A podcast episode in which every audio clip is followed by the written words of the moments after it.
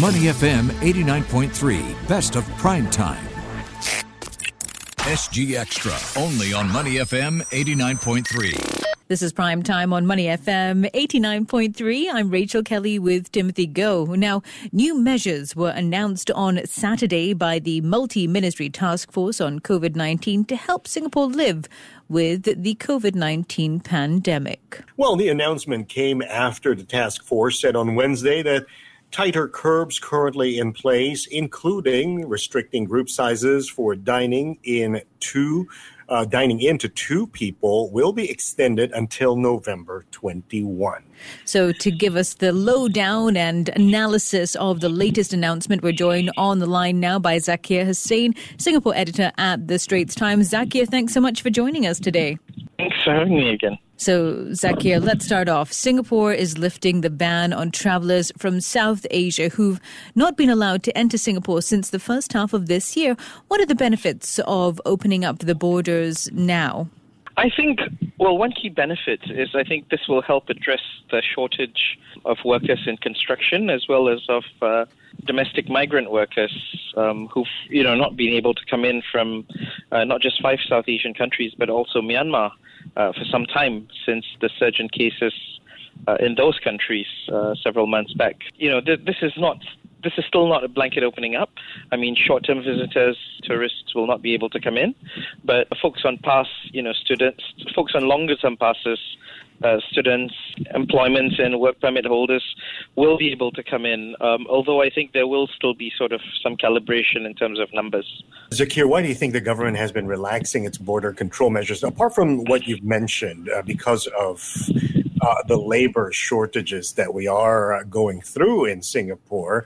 The safe management measures, are they confident enough that we can safely manage the influx, I guess, of people coming in from overseas? I think so. I mean, the number of imported cases has been consistently low, you know, and I think there's been a gradual opening up with uh, first more vaccinated travel lanes. I think we can expect a few more lanes to be announced in the coming weeks you know, Australia's raised the mm-hmm. prospect of a travel bubble, and even neighboring countries, Malaysia's mentioned that they're looking at some form of arrangements. We're not quite sure what yet, but I think globally the situation is countries are, are accepting that mm-hmm. we need to adapt our stance to sort of living with COVID. And opening up borders is, I think, an essential part of that strategy. Now, at the same time, I think that it might seem that there's a bit of a disconnect with sort of continuing tight, safe management measures but I think there's several sort of you know criteria to be sort of managed at the same time. I think the numbers coming in from overseas, even though they're sort of limited, once they're in Singapore, they're subject to similar safe management measures to prevent the spread of the virus. So, in that sense, uh, speaking of opening up, as you mentioned there, Australia as well as Malaysia looking into that, do you think there will come a time in the very near future where Singapore will allow anyone vaccinated to come in subject to the P- arrival PCR, departure, pre-departure PCR, and not be in a vaccinated travel lane anymore. Anyone who is vaccinated should be able to, just like much of the European countries have been doing. I think so. I think I think it's a matter of time. Although I guess the vaccinated travel lane is sort of a key part, at least in the interim, to to manage the numbers of uh, folks who can come in without a stay home or isolation period. Okay, Zakir. So, just moving on, because we've spoken about the stabilization phase being extended mm-hmm. until almost the end of November. But what I want to know is, you know, it was also mentioned that Singapore is going to ease some COVID 19 measures, such as allowing household members to dine in together if the weekly infection uh, growth rate drops. What are some of the mm-hmm. criteria that we need to look out for, and when do you think this might happen? So I think the MTF mentioned three three criteria. The first, as you said, is the daily rate of increase mm-hmm. in infection numbers, uh, which is currently about 1.14 or so. The second one is the, sort of the proportion of infected people who fall severely ill. That continues to be low, but it's not as low as it could be. And the third criteria is the occupancy rates in hospitals, especially ICU beds. Now, uh, for the past few days, they've been putting out um, a sense of uh, ICU bed capacity and occupancy.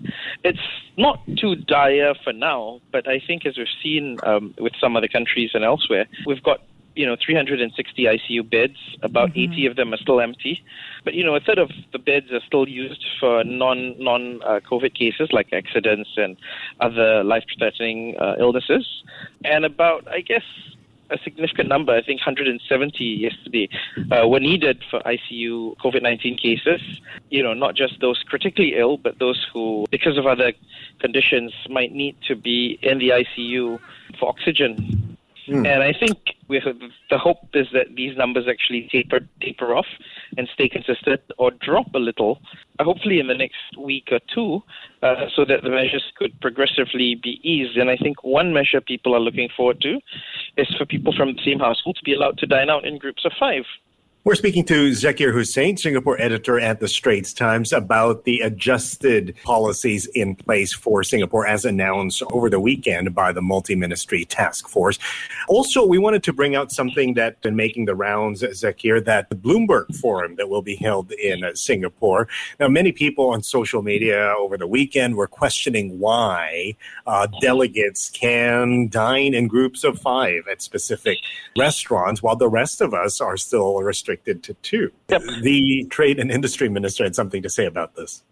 That's right. So Mr. Gan said, you know, Bloomberg is a key sort of event in the calendar, and it's sort of a, an occasion for quite a number of these movers and shakers to come and meet in Singapore. And they'll they'll be in a fairly cordoned off area at the Capella. And I guess letting them dine in groups of five facilitates business networking. But I think another point, I think lots of people seem to have picked up on the fact that they seem to have give, get, gotten the special um, dispensation to dine in groups of five uh, when everyone else to dine in twos. But we forget that you know wedding receptions currently do let people mm. dine in groups of five, right? Mm-hmm. Although with conditions as well. And I think in the case of the Bloomberg New Economy Forum, it's a strict requirement where they need to do pre-event testing practically every day. And the same applies for people from outside who are not at the forum, who want to join them for a meal, say. And that's right, Zakir. I guess these delegates will essentially, effectively be in a bubble, won't they? That's right. So let's talk about networking and, and, staying with the theme of office and what's happening with businesses because mm-hmm. one of the other news points from the MTF announcement over the weekend is that from January next year, only vaccinated workers are going to be allowed to return to the office. Of course, those who are not vaccinated, they need to take a test every day before going into work.